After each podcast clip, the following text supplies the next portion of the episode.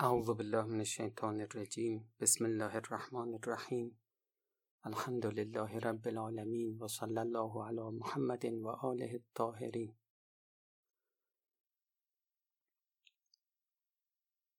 قبل از اینکه ما یه بحث اخلاقی رو شروع کنیم 28 نکته است درباره آشنایی با علم اخلاق و اهمیت علم اخلاق. من این 28 تا نکته رو سریع میگم. نکته اول اینه که ما روحمون گرچه بسیطه و تجزیه پذیر نیست مرکب نیست تکه تکه نیست. اما به اعتباری میشه ما سه بخشش کنیم. حالا من یه مثال بزنم. شما شب تاریک چراغ قوه روشن می‌کنید؟ این نور چراغ قوه مسافتی رو میره مثلا می‌خوره به دیوار. فرض بکنید که یه مسافت نه متری رو میره تا می‌رسه به یک دیوار و اونجا نور دیگه جلوتر نمیره. خب الان این نور تکه تکه نیست. اما شما می‌تونید به اعتباری این نور نه متری رو به سه قسمت تقسیم کنید خب میگید که چی؟ میگید این یک سوم اول که به منبع نور نزدیکه یک سومیه که نور شدیده. اون یک سوم آخر نورش ضعیفه. این یک سوم وسط هم بین بینه. خب با اینکه تکه تکه نیست این نه متر ولی ما به اعتبار شدت و ضعف نور اینو به سه بخش تقسیم کردیم. روح ما دقیقا همینطوریه. یعنی یه بعد ما به عالم ملکوت خیلی نزدیکه. اون بعد عقلی ماست.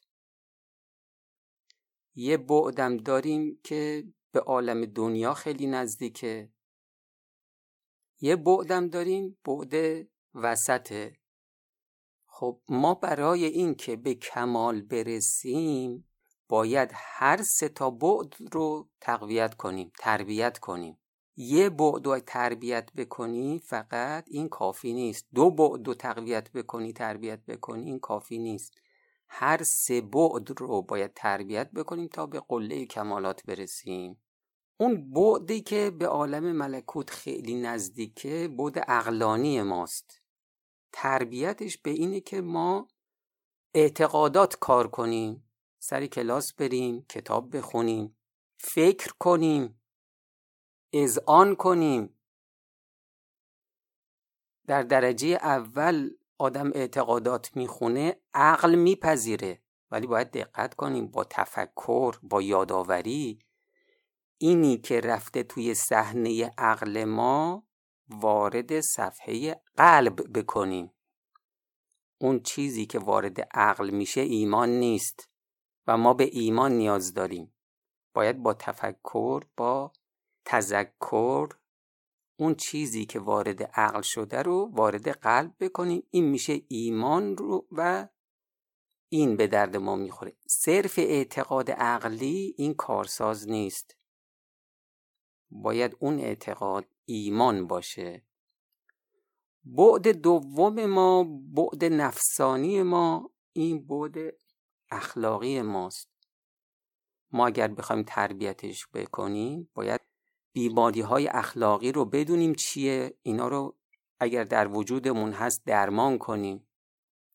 اگر در وجودمون نیست مراقب باشیم.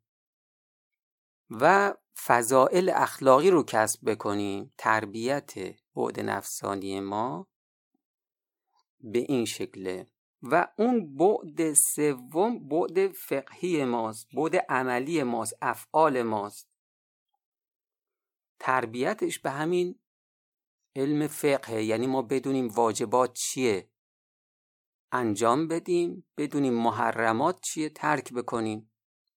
حالا درجات بالاتری هم داره ولی درجه اولش همینه. واجبات رو انجام بده محرمات رو ترک کن در یک جمله می‌تونیم بگیم گناه نکن.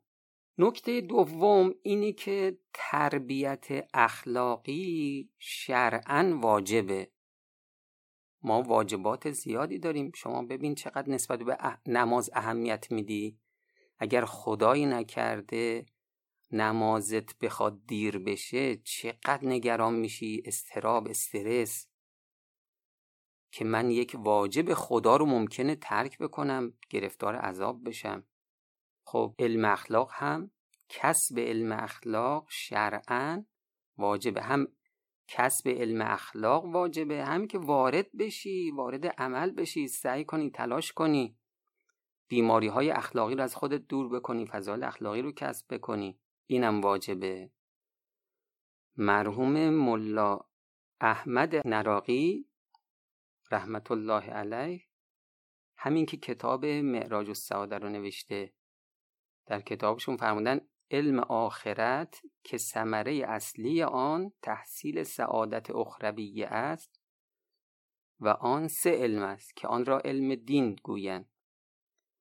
یکی علم الهی که به وسیله آن اصول و عقاعد دین و احوال مبدع و معاد شناخته می شود و آن اشرف علوم و افضل آنهاست و دیگری علم اخلاق که به وسیله آن راه تحصیل سعادت و آنچه به واسطه آن نفس نجات مییابد یا به هلاکت می‌رسد دانسته می شود و بعد از علم الهی علمی از آن اشرف نیست شریفتر نیست.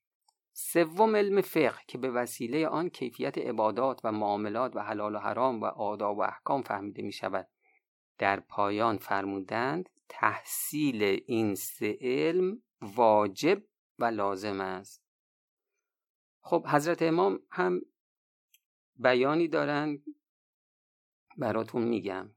میفرمایند که اشتغال به تهذیب نفس و تصفیه اخلاق که فی الحقیقه خروج از تحت سلطه ابلیس و حکومت شیطان است.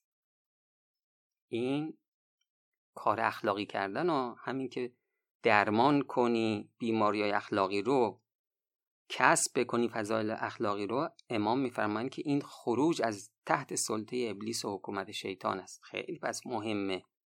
بعد میفرمایند که از بزرگترین مهمات و اوجب واجبات عقلیه است. تهذیب نفس تزکیه نفس پاکسازی نفس. این میفرمایند که از واجب ترین واجبات عقلیه است. یعنی اگر دین هم حکم به وجوب نکنه عقل حکم به وجوبش می‌کنه. در جای دیگه میفرمایند که و باید اهل علم و طلاب این راه پرخطر اول چیزی را که در نظر گیرند این باشد که اصلاح خود کنند در خلال تحصیل. و آن را حتی امکان بر جمیع امور مقدم شمارند که از تمام واجبات عقلیه و فرائض شرعیه واجبتر و سختتر همین است. دقت کردین این از تمام از تمام فرائض شرعیه و واجبات عقلیه این مهمتره. نکته سوم اینی که علم اخلاق از نظر شرافت در بین تمام علوم دومه. اول همون علم توحیده آشنایی با خدا با صفات خدا با معاد پیامبر شناسی امام شناسی هستی شناسی ملائکه شناسی اون علم اول شریفترین علمه. بعد از علم توحید علم اخلاق شریفترین علمه. شما وقتی علم توحید رو کسب می‌کنید به وجود خودتون خیلی شرافت میدین. اگر علم اخلاق رو هم کسب بکنید همینه. نکته چهارم هم خیلی مهمه. این که انسان به طور اتوماتیک رو به فساد میره. اگر یک انسانی تحت تربیت نباشه به سمت سعادت میره یا به سمت شقاوت؟ انسان اتوماتیک به سمت شقاوت میره. چرا؟ چون که در ابتدای خلقت خلقت انسان اون موقع که نوزاد هست قوای حیوانی درش بالفعل هست اما قوای روحانی مثل عقل درش بالفعل نیست. به خاطر همین این در درجه اول میل پیدا می‌کنه به ویژگی های حیوانی. مگر اینکه تحت تربیت باشه. حالا چند تا جمله از امام براتون بخونم. میفرمایند که انسان تا تربیت اسلامی یا تربیت مکاتب توحیدی پیدا نکند این فرعونیت در باطنش است. شیطان هم در باطنش هست خودخواه هست و اسلام برای این آمده بود که این خودخواهی های خودخواهی هایی که مانع از وصولن مانع از رسیدن به آن هدایت مطلقا از پیش پای مردم بردارند. خب این جمله میفرمایند که انسان اگر تربیت نشه این شیطان وجودش افسارش می‌کنه. در این جمله دیگه ای فرمودن انسان اگر غفلت کند قوایش قوای شیطانی است. ببینید اگر تربیت نره سراغ تربیت این قوا قوای شیطانی هستن. اون قوای شیطانی باید تربیت بشن چشمش هم شیطانی است دستش هم شیطانی است. دیگر آن طوری که هست لکن اگر تربیت کند خودش را همه الهی می شود همه قوای شما قوه الهی می شود و قوه الهی غلبه خواهد کرد. نکته پنجم آیا ما برای اینکه تربیت بشیم تربیت اخلاقی بشیم خودرو یعنی خودمون خودمون بدون استاد می‌تونیم اقدام کنیم؟ یا نه استاد ضرورت داره ما بدون استاد نمی‌تونیم به جایی برسیم.